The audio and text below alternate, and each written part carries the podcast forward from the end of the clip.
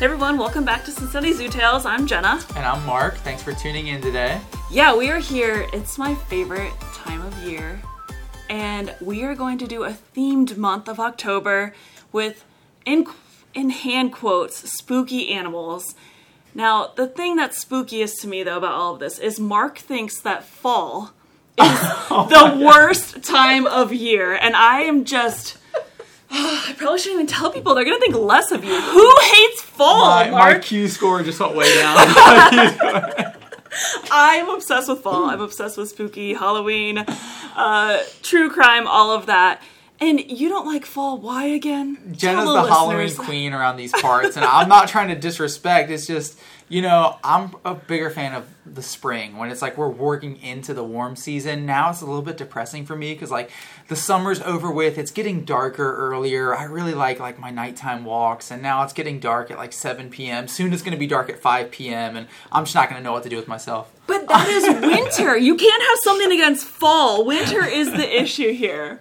But seriously, on a serious note, we wanted to go over some different animals that a lot of people might find spooky or scary or don't like for whatever reason, and we want to change your minds. Hopefully, maybe just like fifty percent. Help you like these animals more. So, uh, we have a special guest today, also named Jenna. Mark, I'll let you do the intros. Yeah, today we're being joined by Jenna Lamping, who's one of the senior keepers in our reptile department. And like Jenna said, she's here to change some of our minds about these quote unquote creepy, crawly animals. Thank you so much for joining us today, for spending your time to educate us. Yeah, thanks for having me. I'm super excited. I do think a little bit less of you because I love fall. So, Oh, man. Well, I don't I'm want her to little think less, disappointed. but I'm glad she's on my side.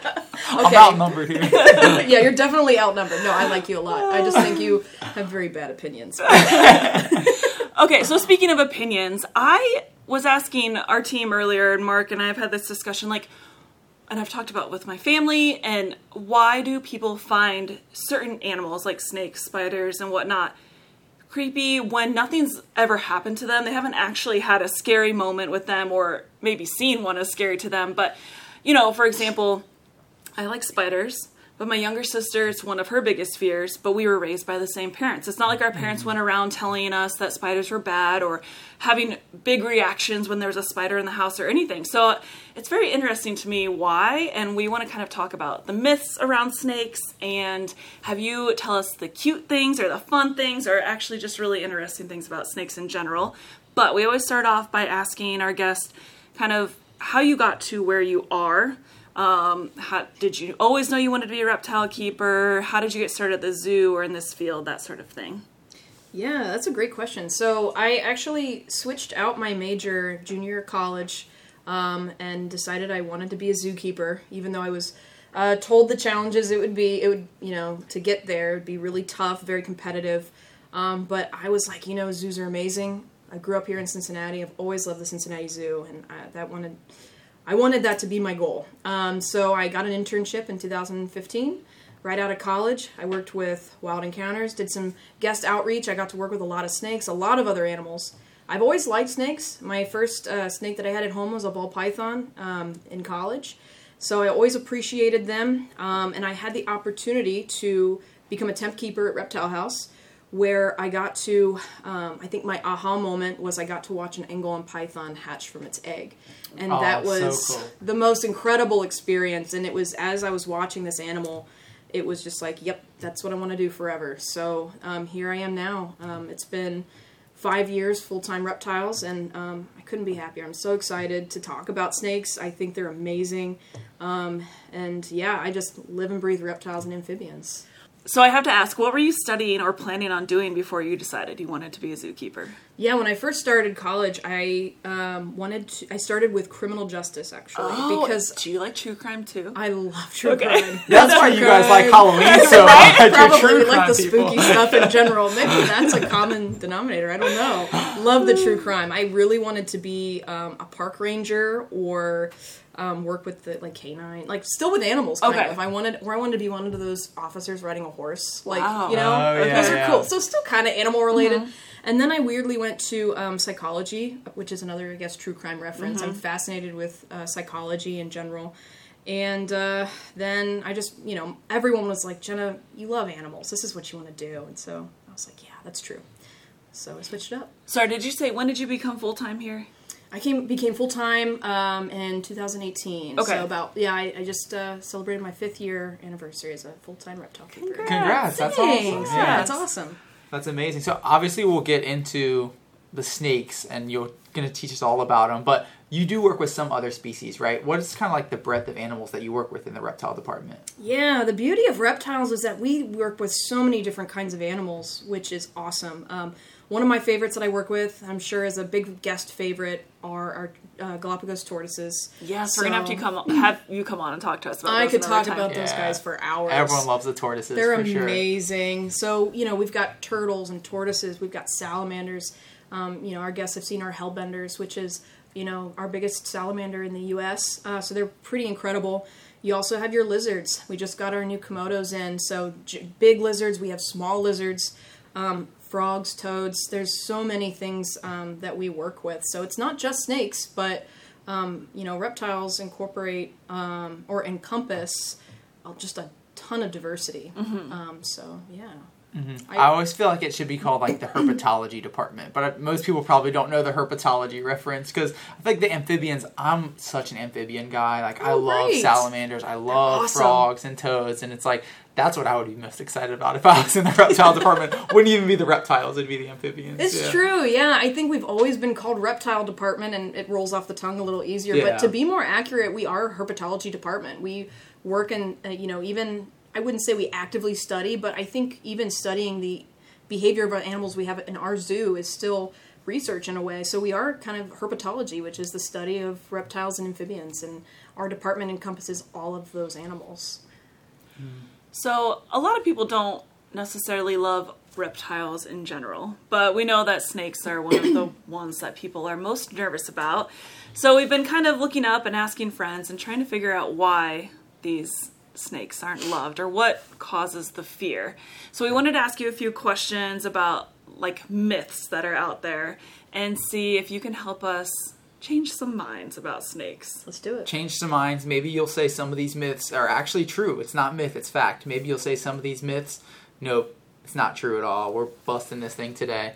So we got we do have a list of myths that we've like Jenna said, we found online or popular, we found through asking family and friends or kind of popular. The first myth that people always quote, they say snakes are slimy. They're really gross, they're slimy. I don't want to touch them. Get them away from me. What would you say to that? Yeah, I would say I wouldn't say that they're slimy. I would say maybe we're thinking of some sort of salamanders. There are some salamanders that have no legs, and some have very tiny legs. So maybe what you're thinking is a snake is just a really slimy salamander.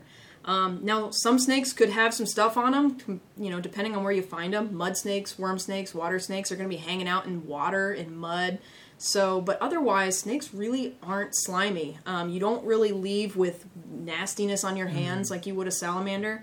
Um, you know, most of them are actually just pretty smooth and dry. I was gonna say they don't produce any sort of mucus, Nope. and uh, like you mentioned, they're dry. And when I was working at Wild Encounters, I would describe a lot of the snakes as feeling like a really smooth basketball. Like they have the little tiny bumps that are on Mm-hmm. Little a basketball, texture. kind of Yeah. like they're scales, but they're almost soft in a way. Is that what you like? Kind of. That's a weird thing to say, but it's yeah it's kind of hard to to describe right so because different snakes feel different i haven't like i talked about that before the angolan python i would say feels straight like a basketball Okay. very bumpy but then you get something like um, you have a king snake or a cribo um, these are really they're so smooth that they do kind of feel soft in a way it's just Okay. like such a smooth texture it kind of feels really cool uh-huh. um, but again not slimy at all you're just left feeling like wow that's really interesting Um, Yeah, and I think that's such a cool aspect because both of you have a background with Wild Encounters.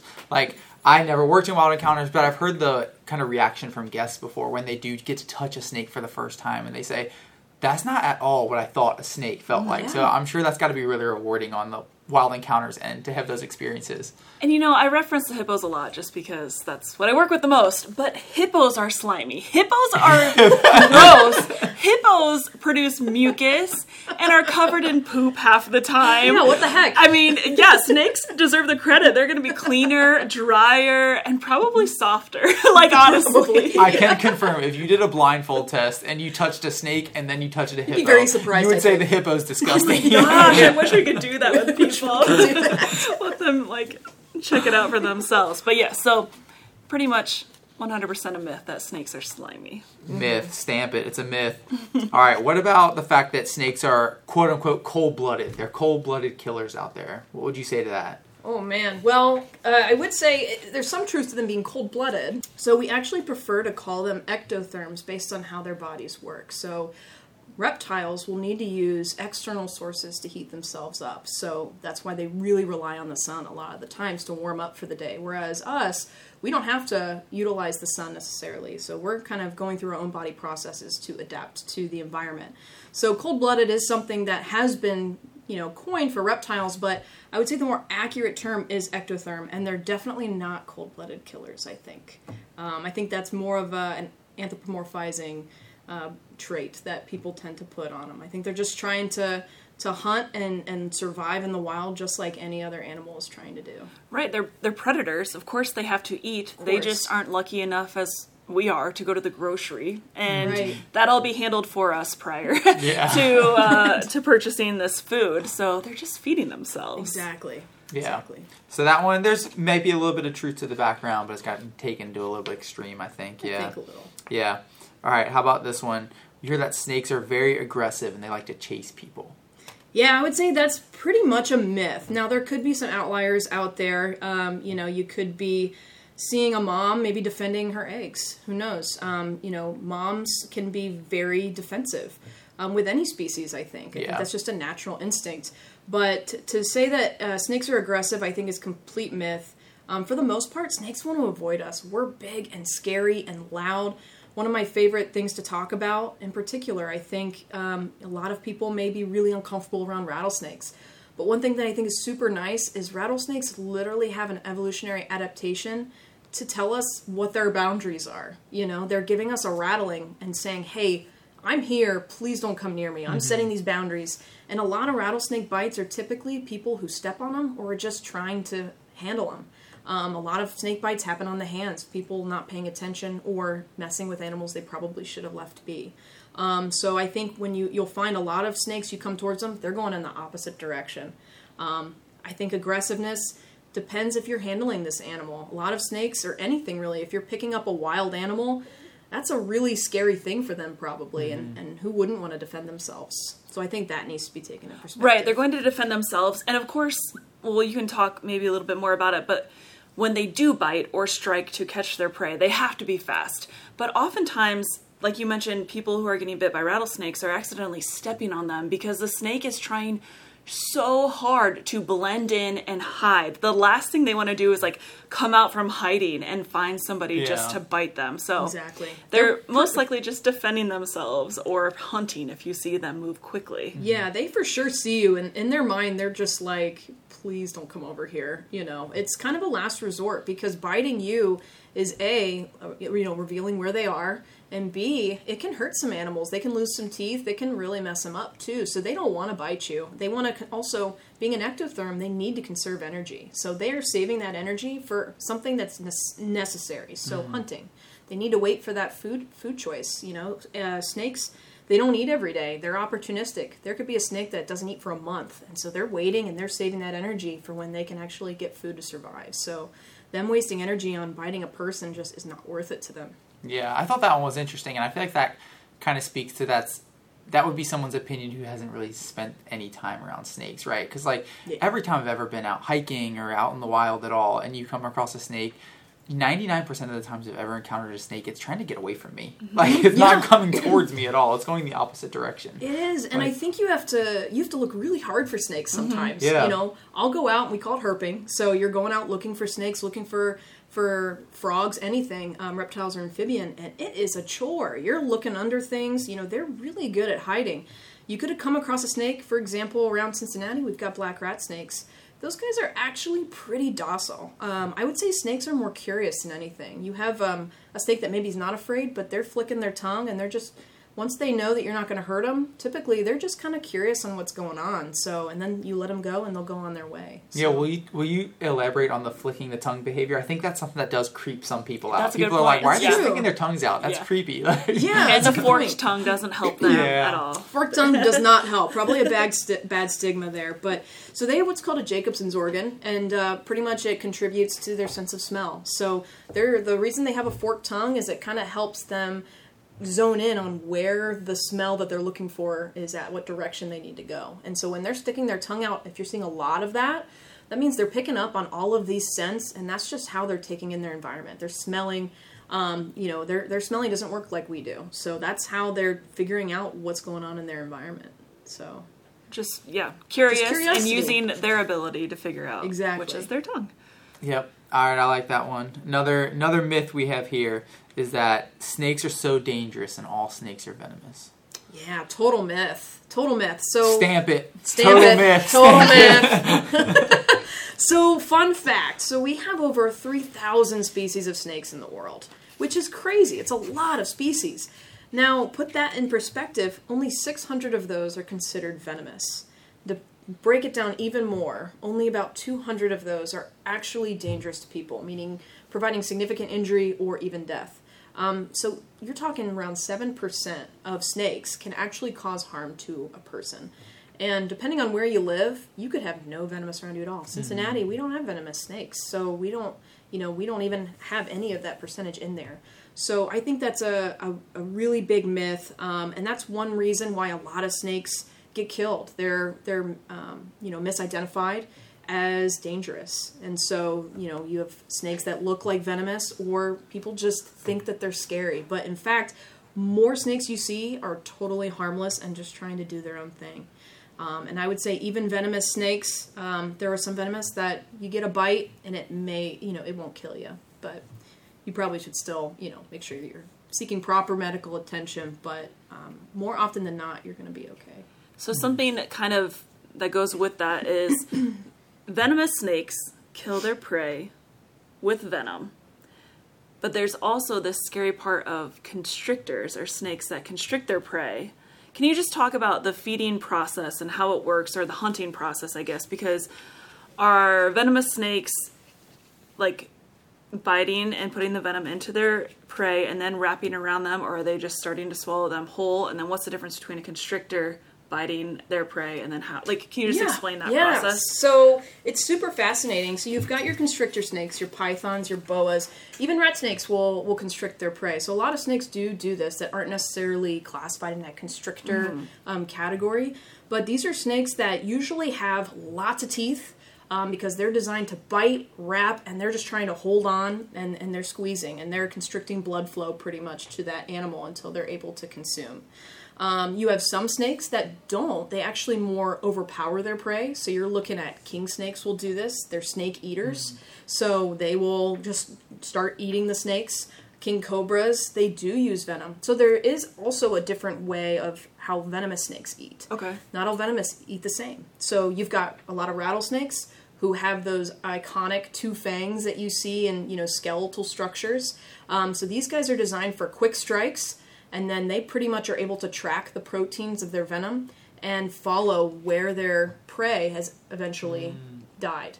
So they they Oh. don't hang on. They tag and they wait, and then wow i didn't know that yeah, it's very cool. So that's one thing we do um, when we take care of the snakes here. Sometimes for enrichment, we'll allow our snakes to kind of tag. It's frozen thawed always, so we don't feed live. Um, but we'll we'll offer the food to the snake, and sometimes we'll hide it somewhere, and that way they tag it, and then they're searching for it, which is something they would do in the wild. Whereas if you have, let's say, a king cobra, they're and a gaboon viper, even that's my favorite gaboon viper's your favorite. Yeah, they're they're so- amazing They're awesome. Yeah, anyone so was cool. wondering, ours here is named Kudra, and she's amazing. Um, she's awesome. But some snakes like that, they can't afford to follow or chase. Our gaboon is, you know, they're designed to just sit. If everyone's ever seen her, she's very big bodied. She's it's a thick lot of with energy. it. She's a thick. she looks like leaf litter And it's she looks- amazing she's supposed to blend in. She's not supposed to do much. Um, but her king cobras, some other snakes, they are designed to grab and latch on, and that's why these guys actually produce the most venom yield because they're just hanging on and they're pumping venom because they don't want to let go what they have. Um, so that's a difference between those two venomous snakes. But um, and so you'll notice that those guys don't have the bunch of little teeth. Kings are a little bit different than that, but gaboons also have the fangs. So usually it's that's for the pumping of venom. But your constrictor snakes, lots of tiny teeth, um, just so that they can try to hang on. You know, things are not gonna willingly let them squeeze them, so they have to be able to hang on really tight to be able to secure that meal. I didn't know they did the tracking. That's really interesting to me. It Another is. reason they need to stick their tongue out and Yes. use their tongue. Very important. Um, but so for the black rat snake, let's say for example, they bite, but they're not considered a constrictor, but they will constrict. Is that correct? They will. So okay. think about seeing a if you see a rat snake in a tree, maybe let's say it happens to get a bird. You know, it is going to have to hang on and wrap around it so that bird won't fly away. So you've got rat snakes that do love to hang out in trees. Um, so it's just a an adaptation for them to just trying to secure a meal. Why are they not considered like constrictors or in that same group? Is there a difference in? Um, I, it could just be the amount of maybe muscles that they have Okay. doing that. I'm not exactly sure of that because they're a whole different family of snakes. They're so rat snakes are considered our colubrids. So you've got your, um, you know, your rat snakes, your, um, you know, king snakes, things like that. But then you have your constrictor snakes, which are classically seen as your pythons and your boas. And they seem, in my opinion, which is not probably I don't know, thicker or like bigger bodied. They are Than, Typ- like, a black rat than a snake. black Yeah, rat they're not, like, the Yeah. thin- They're designed. I mean, sheer. I think there is definitely a muscle difference. Yeah, Um, okay. When you're looking at a boa and a python versus a rat snake, a corn snake, things like that, you can feel the muscles in those snakes. But when you're talking about a boa or a python, Yeah. it's just on a whole nother level. So Yeah. Will you humor humor me real quick? One of my biggest pet peeves in all of life is when people use the wrong term and they mix up poison and venom. Oh, will okay, you yeah. will you educate people on the difference between poison and venom? Because the first thing I noticed when I googled venomous snakes is all of these articles listing poisonous snakes. it's a challenge because it's you know they they seem to be in very similar categories but there is a really simple way to think about it. So if something bites you and you get sick or injured from it it was venomous. Now if you bite something else or eat something else and it makes you sick it's poisonous so i think there's maybe one or two species of poisonous snake out there we're still learning about what a poisonous snake is but frogs, salamanders. Don't eat a frog or salamander; they're poisonous. They're they're leaking these this mucus, these toxins. Poison dart frogs are a common example. These are things that you eat. They're gonna make you not feel well, just like certain plants. Um, but yeah, as far as venom goes, that has to be injected into you. Whereas if you consume, that will make you sick. All right, thank you for clearing that up for us. Hopefully, our listeners will now not um, use the wrong term.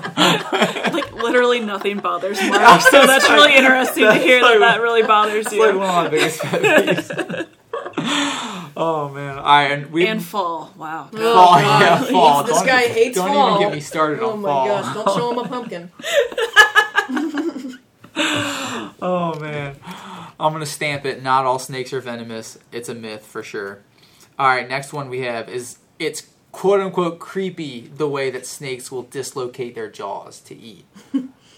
Um, I would say that would be creepy if it was true. So, contrary to popular belief, is they don't actually dislocate their jaws. Um, they do have a, a function. It kind of looks like it, but they're able to manipulate uh, their mouth to where they can swallow big prey.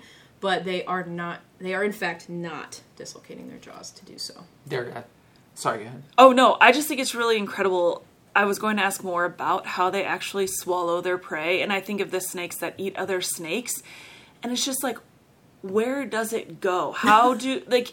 Can you explain that at all? Like, obviously they have an esophagus and a trachea, but how in the world?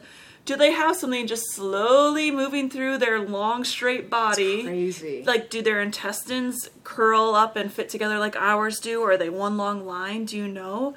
Or I- what helps the the prey move through their bodies? Anything you can give us on that? yeah think i can i can probably mm, excuse me i can probably give something brief because i you know i'm not super you know educated on the total internal anatomy of the snake i have seen some necropsies which have been really fascinating But I'll start with when when an, a snake eats. A lot of people ask me, you know, how are they not choking? What's going on there? So they, you know, they do have like a, a you know esophagus where they eat and everything. But they also have what's called a glottis, uh, which is where their tongue comes out too, and that's also where they're bre- able to breathe. So there's like an extra thing that allows them to breathe while they're you know consuming a relatively big meal. Their mouth is full, and you're like, how is this snake breathing? You know they're still able to breathe. Um, it goes down and i would say that their intestines if i'm correct is definitely not quite like ours but you know their stomach um, is pretty long. You know it's a, it's just different shape than ours and so it's just adapted to be able to handle um, you know big meals like that. Because when you think about it again these snakes they're not eating every day like we are. So they have to be designed to be able to eat large meals and then just sit in the sun and digest what they're eating um, which happens relatively quickly. Um, not as quickly as us, uh, of course, but um, yeah, their their stomach and their intestines are perfectly adapted to fit the meals that they're eating. Do you know anything about what pushes the food back? Like, how are they drawing it back? Just muscles? They're Like, muscles. So when you watch a snake eat, you'll see that they're moving and they're kind of twerking their body and they're just moving that down. It's sheer muscle, which is another reason that they're super cool. Is you know they don't have any arms, so it's like how are they doing this? They're just doing this just by the muscles of their neck and then all the way down. That's interesting. And you did mention, you know, a lot of these species are only eating once every couple weeks. That's true of our snakes here at the zoo too, right? Mm-hmm. Like most of them are getting what a meal every ten or twelve days or something like that. Depending on the species, um, our gaboon viper, for example, sometimes she doesn't get a meal for two months. Depends on the size. You know, sometimes I'll give her a really big meal, and you know, her being an animal that doesn't move around a lot, she doesn't exert a lot of energy. She does not need to be overfed because you can overfeed a snake. Um, it's very common, and you have to be careful not to because that ultimately affects their longevity um, and can cause other issues later on. wow, I didn't realize they would eat if they weren't hungry. You know, there's some Yeah. animals like us, humans, that will eat when we're full or eat even though we shouldn't eat something. But I didn't realize a lot of animals would overeat. I mean, hippos probably would. I didn't realize snakes would. Snakes definitely will, especially animals like who are very food motivated. King snakes are a really uh, good example. They will eat almost anything. So yeah, you offer them a food item and they're gonna eat. And so they're a, an animal that can quickly get uh, overweight. Okay, I guess if they're opportunistically eating, they're like, oh, here's an opportunity. They're like, I'm gonna get as much as I can Yeah. because I don't know when I'll get it next. Yeah, which is fair. All right, last couple I have, and I think these more depend on kind of what part of the world you're in, where you're from. Um, but read a lot online thinking that people think that snack snakes are attracted to milk and snakes are attracted to music. And I think these come from a lot of kind of like the the snake charming, like that kind of practice that was very popular in Asia for a long time. But would you say that from your experience, snakes are attracted to music, or snakes are attracted to milk? Yeah, I have heard the whole milk thing in Indonesia. I've heard that um, people native to that area have set out bowls of milk for king cobras, and they've reported that king cobras will come and drink from these. I wouldn't say that they're attracted to the milk, but if if that is true, it's probably just because it's um, a liquid source. It's something for them to hydrate themselves. I think if you were to put out a bowl of water, they would probably do the same thing. You know, they have to be able to coexist with these animals um, in an entirely different way than we do um, here with the snakes that we have. So, and they seem to have a relatively good relationship with the cobras there, very healthy respect. Um, so I think that's the whole deal with the milk thing, um, if I'm correct. As far as music, um, I would say they're not. Uh, I would say they're not attracted to music because snakes actually don't have ears. They they can't hear, so they kind of respond. They they have bones that actually respond to vibrations. So they have the ability to feel vibrations, whatever that means. So they can probably feel music. But if I were a snake, I would not be drawn to that. I would say that'd be kind of scary, Yeah. and I'd probably go somewhere else. Um, as far as the snake charmers, I think it's more of a visual thing. Cobras are really visual. Um, even our king cobra here, when, when we work with him, he's constantly looking around, and seeing what's up. Um, they're pretty smart animals, and so I think it's more of the motion of what th- those people are doing. That is, these snakes are following them, and you know, just trying to see like what's going on. I'm gonna keep a really close eye on you, kind of thing. Definitely not the music that's doing it. It's Definitely more kind not of the the dance that the charmers. Yeah, yeah. yeah, it's a myth. It's a myth, Jenna. I, I, that's all the myths that I have. Do you have anything else? Well, not a myth really, but I think their movement, which we've talked a little bit about, is Mm. what kind of freaks people out. They don't have, have arms and legs, and they're moving across the ground, and sometimes it's quick, sometimes it's slow. Um, is there anything you could tell us to explain just how, you know, the word slithery is used in these answers I received. Um, can you explain that at all or teach us anything about their movement that might seem cool and less creepy to people? Yeah, they do have multiple types of movement, um, you know, depending on the snake species. And yeah, all I can say is, you know, when you don't have arms and legs, it'd be kind of tricky to get around. So again, they're using their muscles. Doing the best they can, folks. Doing the best they can, guys. You know, That's what we don't- should say to anyone who thinks they're slithery. Try and get on the ground and move around without your arms and legs. That's honestly a really great activity because, man, I feel like it'd be so hard to be a snake. Like, Yeah. I, I think that all the things they have to do, climbing trees, you have rat snakes ca- that can literally scale walls, you know, and they're doing this with pure muscle. Um, and I think it's just the only way that they can get them. You know, if you describe a snake as being super slithery, probably because they're you know they're moving in that S-shaped pattern and they're just trying really hard to get away, or that's the fastest they can move. Is just moving their body in those particular patterns just to get away and find somewhere safe to hide. So, um, yeah, guys, I think they're doing the best they can with what they've got. I think so too, and I think it's honestly fascinating seeing like like you mentioned the different kinds of locomotion that There snakes is, exhibit. yeah. Like I've always seen like the videos on National Geographic and stuff of the sidewinders in the Yes, desert. it's a classic example. Watching them move across the sand dunes is like It's amazing. incredible stuff. Yeah, And like a little sand boa burying itself is buries so. Yeah. And they themselves just, like- down there. and They're just hanging out. You've got snakes that literally are trying to use their noses to dig. Um, you know, you've got them wrapping around trees, trying really hard to just get up in the tree. It's a lot of work. Do you have any snakes that you particularly love or could tell us about? Yeah, so I think um, a really beautiful snake that we have here in the United States is, of course, a corn snake. And one reason I really like talking about these guys is because I think that they um, are unfortunately uh, the victim of a lot of um, bad stigma because they're really brightly colored. And I think one thing we always, you know, learned when we were younger is if it's colorful, don't touch it, which is a good rule in general. I think when it comes to snakes, you should always know what you're looking at before you decide to do anything.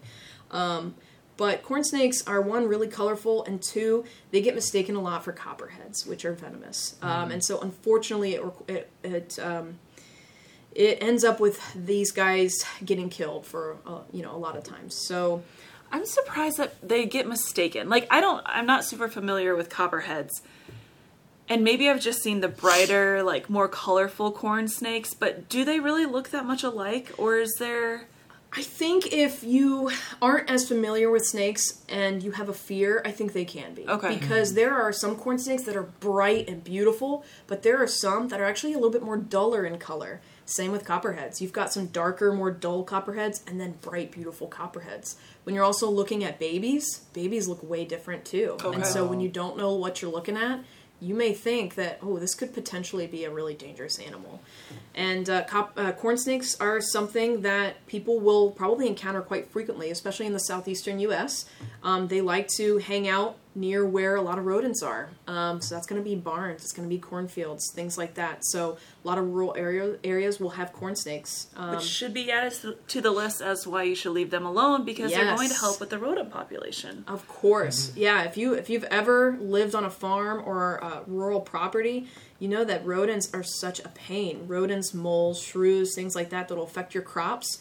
Snakes are there to help you out, um, and they're not they're not going to bother you. They really just want to leave you know leave you alone, and they just want to eat. You may see their snake shed every now and then, um, which could be a little creepy, probably if you see one hanging around, but. To me, it's a good sign. I think it's a good omen to have a snake because that means that they're kind of controlling that rodent population for you. Um, and yeah, I didn't know if we also wanted to talk about you know the good things about you know snakes. Definitely. Yes, and also I know it might be creepy like you said the snake sheds, but it's also incredible it's amazing. that they somehow Yeah. shed everything. I don't understand it, and it comes off eh, during a good shed in one piece. Yeah. Like even their eye coverings eye are caps. attached. Like I just, it's incredible that they can. Again, they don't have little hands to help doing peel this this off. themselves. It's all muscle and Yes. movement and rubbing against things. And Guys, they just have a hard life, you know. It's a lot of work. Um, sheds are amazing, you know, and Can you you explain also why they do the shedding? Yeah, I think the shedding is important because it helps them. You know, you have baby snakes; they're constantly growing. So really, they shed. I mean, people shed, right? We just shed a little bit differently. We shed, shed in more, you know, flakes. Even though it's kind of gross to think about it that yeah. way. That's more gross than snakes, guys.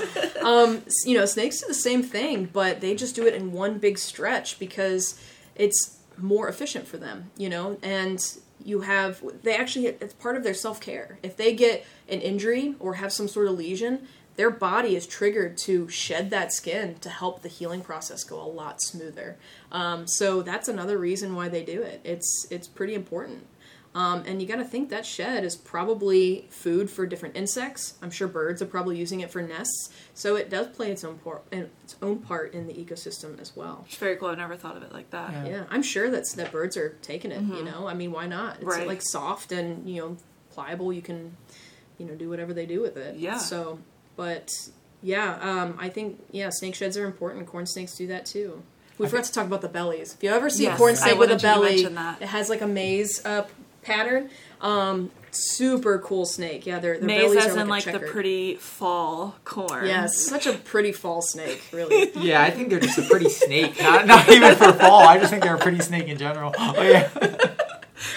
They're like a decorative fall snake. They're a perfect theme for fall. yes. They should be a mascot for fall. Honestly, if you're going through any corn mazes this year, leave the corn snakes alone. If you see a corn snake in the corn maze, just let the corn snake do its own thing. thing, you know? Um, but you mentioned or asked if we should talk about the good that snakes do, and absolutely, tell us some of the things that people may not know, or um, just reiterate why snakes are good to have around. Yeah, so pretty much snakes are super important to our ecosystem. So, and, and we've talked about venomous snakes, right? So, obviously, venomous snakes are scary. Um, they can really do you a lot of harm. And if you get bit by one, it's no joke. Um, but that is also why we respect wildlife, right? But we also have to think about the good that they're doing. So, timber rattlesnakes, for example, which we have here in the US. Um, it's been studied that where there are populations of timber rattlesnakes, there's actually less um, of a risk of Lyme disease. These animals are eating rodents that are prime carriers for t- uh, ticks and therefore Mm. Lyme disease. So you have these timbers that are controlling this population, and that affects us. You Yeah. know, any any avid It's hikers getting out worse there these days. I've it's- heard. it's very it's a lot worse they talk about climate change affecting all of this you know you love your cats and dogs but you know these ticks are no joke and these timbers are kind of doing their part in helping us out there um, you've got your copperheads. Copperhead venom is right now um, being stu- widely studied in how it can affect breast cancer. So they're looking at how the proteins of this venom is targeting the tumors and they're actually reducing the spread to the lungs, which is an effective way that breast cancer spreads. So, um, you know, I, I, there's my people in my family have been affected by breast cancer, and, and I think that that is an incredible thing that these snakes are able to um, help us out. Can you explain to listeners like how they're helping and how they even get this venom to test it?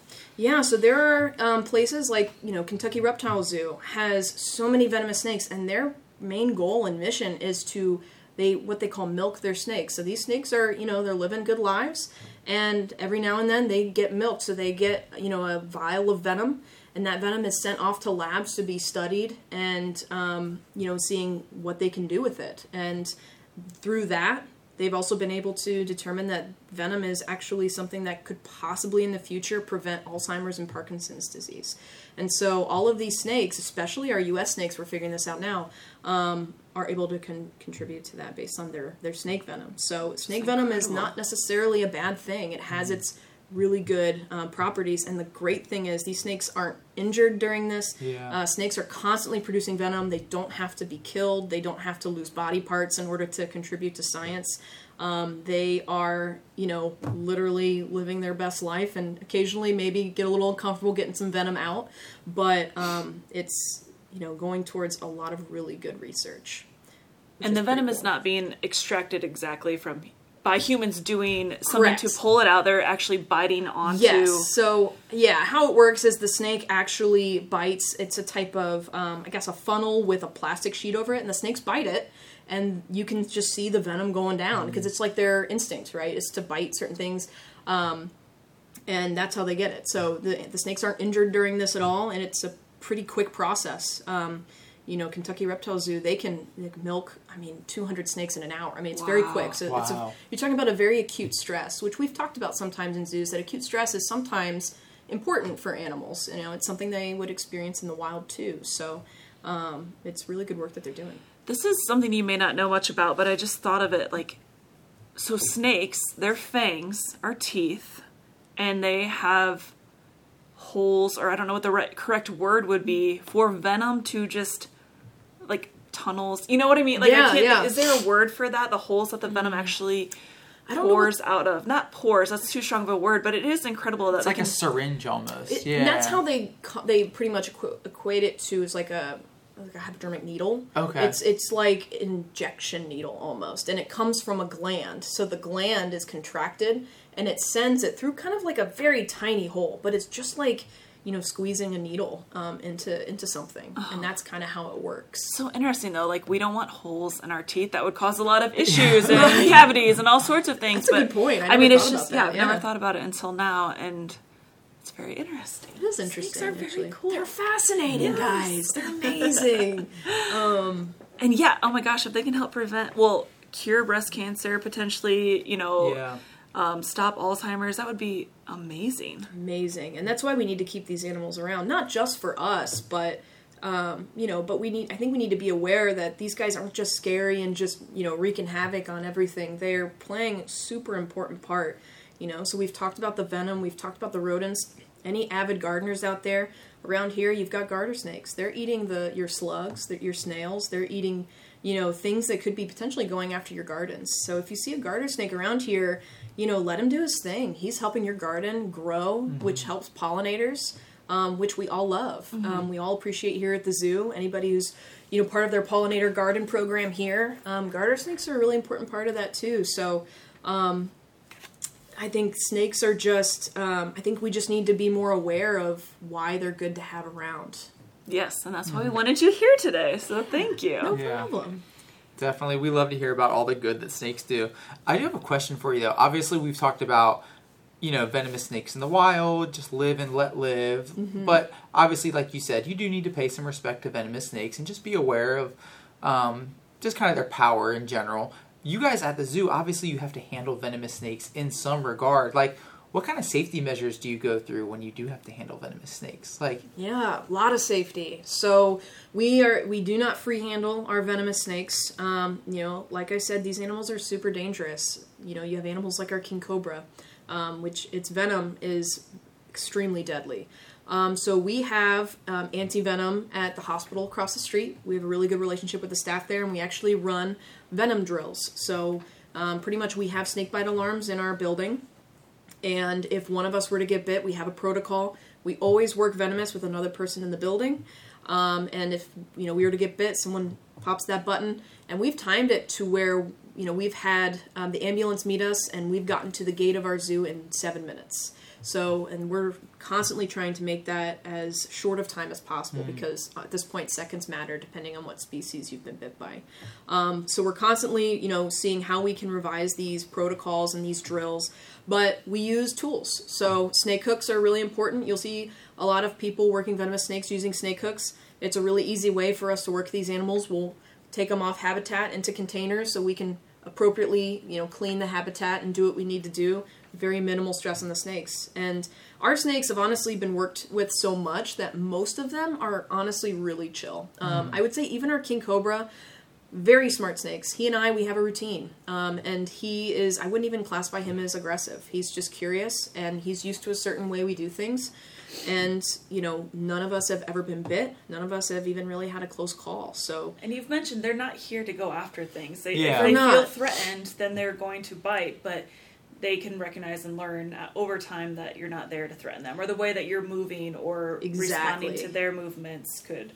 I think that's a really important thing that you brought up is how we're moving. So if you're handling a venomous snake, they're very much reactive to the person that's handling them. If you're tense and you're doing, you know, really quick movements, that's pretty scary to a snake that doesn't know what you're going to do with them. So really the more comfortable you are, the more, you know, um, I guess fluid with your motions you are with these animals and confident, um, they honestly are super easy to work. Really, they just want to know that they're going to be safe. Um, and so that's why we have no problems. Our snakes are very comfortable, they're confident animals, and we have practiced how to work with these type of animals to know, um, you know, how to not stress them out with our body language. I don't know if you know this off the top of your head or if there is even this statistic out there, but a lot of people, you know, are terrified of sharks, for example. And it's really important to re- remind people that we are killing thousands of sharks like an hour, I mm-hmm. believe. And I don't Oh know the gosh, correct yeah. statistics. I did at one point, but off the top of my head, we've talked about it on one of the episodes in the past. And sharks kill like 11 people a year, maybe. And again, I, don't quote me on those stats, but they're very, very low. Do you know anything similar to snakes or or the odds of you being killed by if you are bit by a venomous snake, like what are your odds of surviving or mm-hmm. that anything like that that might help people realize your odds are so slim of being harmed by one? True. Yeah. I mean, I would say in the U.S., I would say we have it really a lot safer than a lot of other places in the world. You're looking at Africa, which has you know your your mambas, mm. incredibly dangerous. Talking about Indonesia, Australia. Everybody knows Australia's animals are crazy, right? so we're pretty lucky with the animals we have. And as for me, someone who I mean, you know, a few months ago, I went to a spot that is ideal habitat looking for timber rattlesnakes. I've never seen one in the wild. Um, three hours, my, you know, my friends and I, we looked for these timbers, and we didn't see a sim- single timber rattlesnake. These animals aren't just out there waiting to bite people. They're very hard to find. Um, snake bites, I don't have an exact percentage, but they're very low. Um, and you're talking when you're talking actual you know, fatalities, it's also extremely low. Also, depending on the snake species. So, if you get by, bit by a copperhead, they have very, very low mortality rate. Um, their their venom, it stinks. You definitely want to seek medical attention, but the odds of you dying is very, very low. Um, you know, timbers, diamondback rattlesnakes, again, a more intense venom, but if you seek medical treatment, odds are you're probably going to be okay. And that's going to be the case for a lot of snakes in the US. Um, so anyone can probably look up the statistics and you'll probably realize that, you know, it's really not as, um, you know, trying to think life or death as it seems. Like mm-hmm. it's, Yeah. you know, you don't have to worry about being killed by a snake. There are far more other things that you'll encounter in your li- in your day to day that could be Yeah. more dangerous than a venomous snake. Yes, and that's the that's the hard part, right? Is so many people know that in their heads, but still they'll they'll see something, and for whatever reason, there's this reaction that our certain people's brains give Yeah. off, like no spiders, snakes, you know. And it's Yeah. I really wish we could figure it out even more than knowing why people, you know, might be afraid of them from these answers or questions we've looked up. It makes you wonder. I think, you know, media probably puts things into different perspectives. I think something I just heard, like you said, spiders, black widows. I don't think there's a single case of a black widow killing somebody. Wow. Um, so, Yeah. but we think of them as very scary, high venom. The bite would stink for sure. But as far as taking your life, that's a whole new level, and we don't know. We don't think that there has been, um, you know, a death uh, that's been actual documented at least.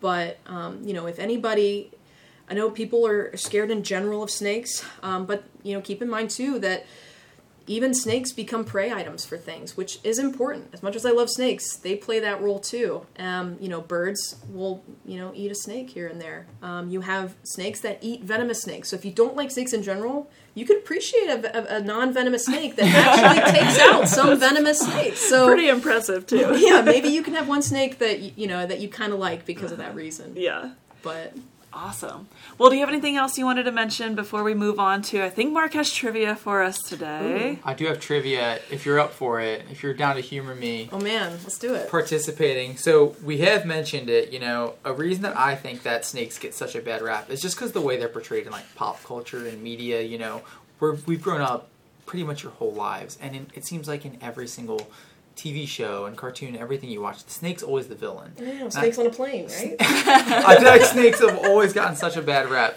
So we're here to talk about some snakes in pop culture Okay. over the years. Oh, wow. Cool. so one movie, and maybe you, you might be able to even debunk some of these and tell us if if people need to worry about these snakes in real life, as if they're as scary as they are in the movies and TV shows. So one movie that I watched as a kid that I was actually, even though I like snakes, I was terrified by this movie.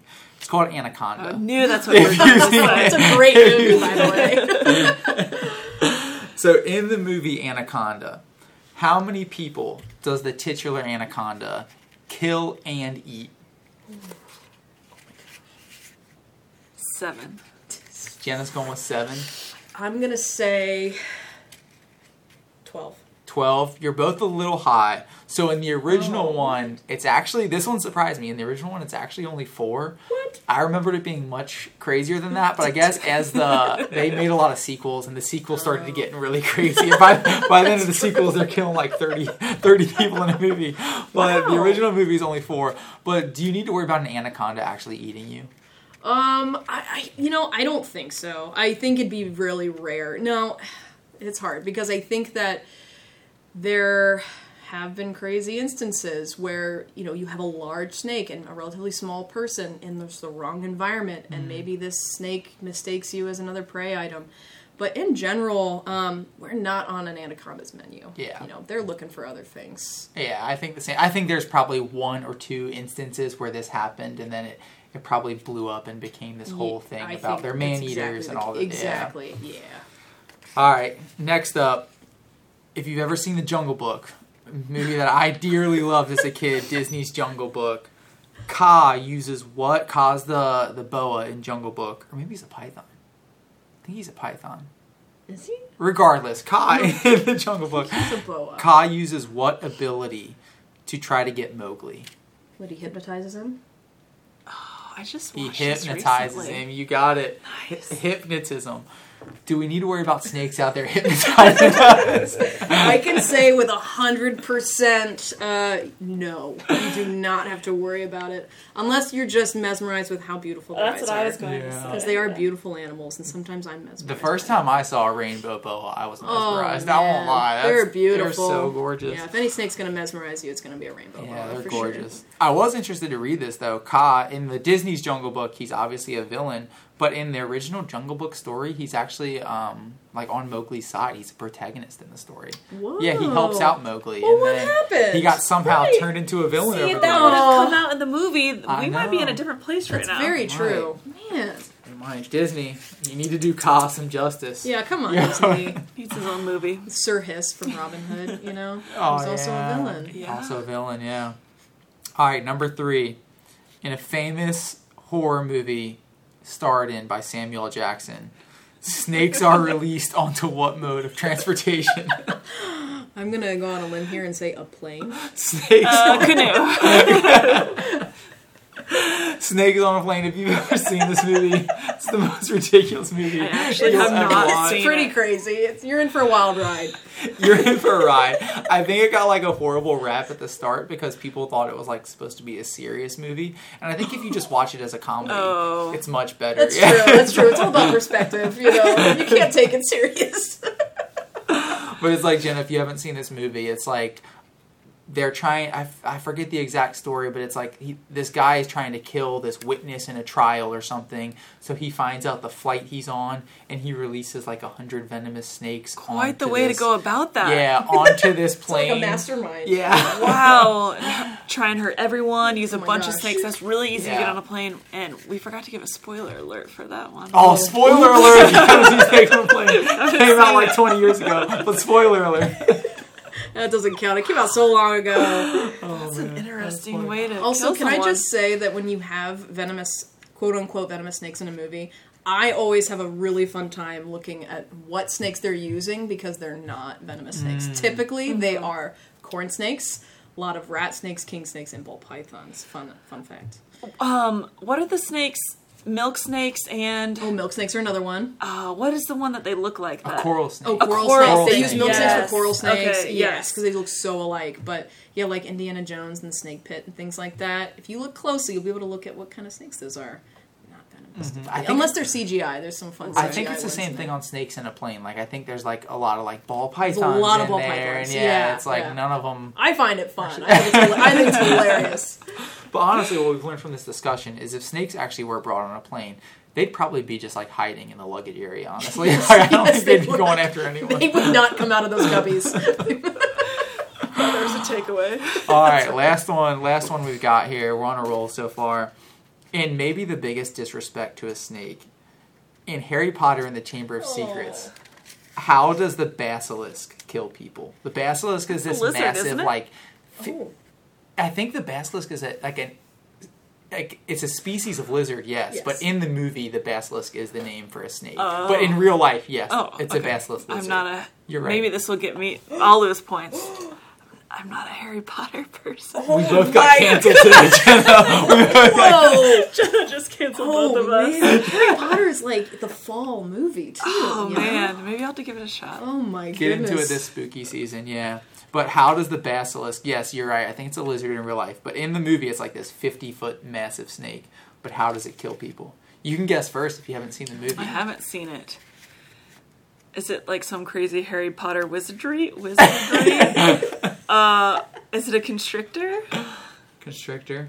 He looks. You can't look him in the eyes. Yeah, you can't Oh, look him it's in the like eye. Medusa situation? Yeah. Kind of. Yeah, Okay. Yeah. petrified. That's like Ah. the disrespect they gave to the snake. It doesn't even need to touch you. It just looks you in the eyes and Oh you're yeah. dead. Well, I'm can we also talk about? So initially, I thought you were going to talk about Nagini, which Oh, was yeah, Voldemort's snake, Yeah, and you know, I was like, come on. I know. Nagini, who, our dear Nagini Our dear here, rest in peace. Yes. We we have a we had a Burmese python named Nagini who just passed away. She was so so she sweet. She was amazing. I mean, I always thought it was interesting.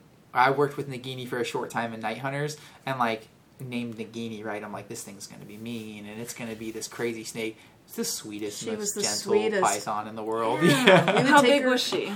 Um, she ended up being about 15 feet. Wow. So 15 feet, over 100 pounds um, of just, you know, amazing snake. You know, we'd take her mm-hmm. out of her habitat and we'd take her outside to get some sun. And she just, again, using the tongue, cruising around. She's not going to strike at anybody. Um, she was the best. We, met, we Oh, missed her a lot. That was a rough one. I Yeah. bet. she was sweet. She but was super sweet. I didn't know she was named after a Harry Potter character. She was. So another good talking point because we're like, this Nagini, it's very nice, actually. So, not like Voldemort's Nagini. Harry Potter. That's what I'm saying. Like Harry Potter was disrespecting snakes. little out disrespectful, yeah. Come on, JK Rowling. oh man, thanks for humoring me with trivia. No problem. Do we have anything else for Jenna while we have her? Just our final. What can I do? How can I be a better steward of the earth? Yeah, I think one thing I would tell anybody is let's um, you know, we need to do better at just knowing what snake species we have around. I think one of the biggest killers of snakes is just our lack of knowledge of them. Like I talked about the corn snake, if we just know like, hey, that's a corn snake, it's not going to hurt me. Leave it be. It's not going to hurt you at all. It's not venomous. It's actually doing you a solid favor. Same with most of our snakes around here, especially in Cincinnati. And if you do come across a venomous snake, maybe reach out to somebody who's comfortable relocating. We talked about how important they are to our environment, to our ecosystem, how their their venom is actually benefiting our health. Um, so I think it's just important to put into perspective the roles that these guys play, and just kind of just being familiar with what what wildlife we have around here. And let's make sure that you know if it is venomous, let's just keep a healthy, respectful distance. They're not going to bother us at all. They don't want to. Um, so that would be what I what I tell people is just give them a, give them a chance.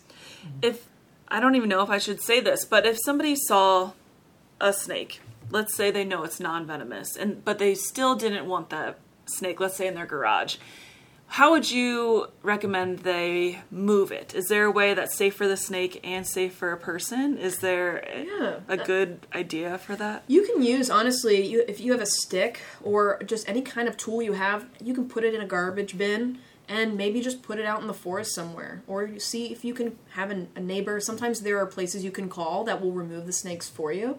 Um, you know, um, there's also reptile rescues that might do that as well. Um, I, there's always somebody around that can help you remove a snake. Um, but yeah, using the tools of what you have to your disposal. You don't have to get hands on with it if you don't want to. But be gentle with it, you Very know. Didn't know gentle. Yeah, they're tough, but they're also a lot smaller than we are, and they are prone to getting injured. You know, they've got a very fragile spine, also. So, you know, some people have grabbers, which you can use, but you again, you have to be super gentle. You don't want to squeeze the the crap out of them. Um, you know, just be mindful of of you know what they are. Great. You know, well, just thank- live and let live. Live Yes. and let live. Yeah. Exactly. Definitely. Well, thank you so much for teaching us so much. Yeah, thanks for having me. I hope if we made one person decide they are no longer afraid of snakes, then I'll call this a success. It was a win, So, yeah. I think, I think it'll be a win. I feel good about it. Well, happy fall, y'all. Fall's the Spooky season, spooky season. I'm gonna go watch Anaconda, honestly. I'm gonna go watch Snakes on a Plane. and Jenna's gonna watch Harry Potter. There we go. We all have assignments.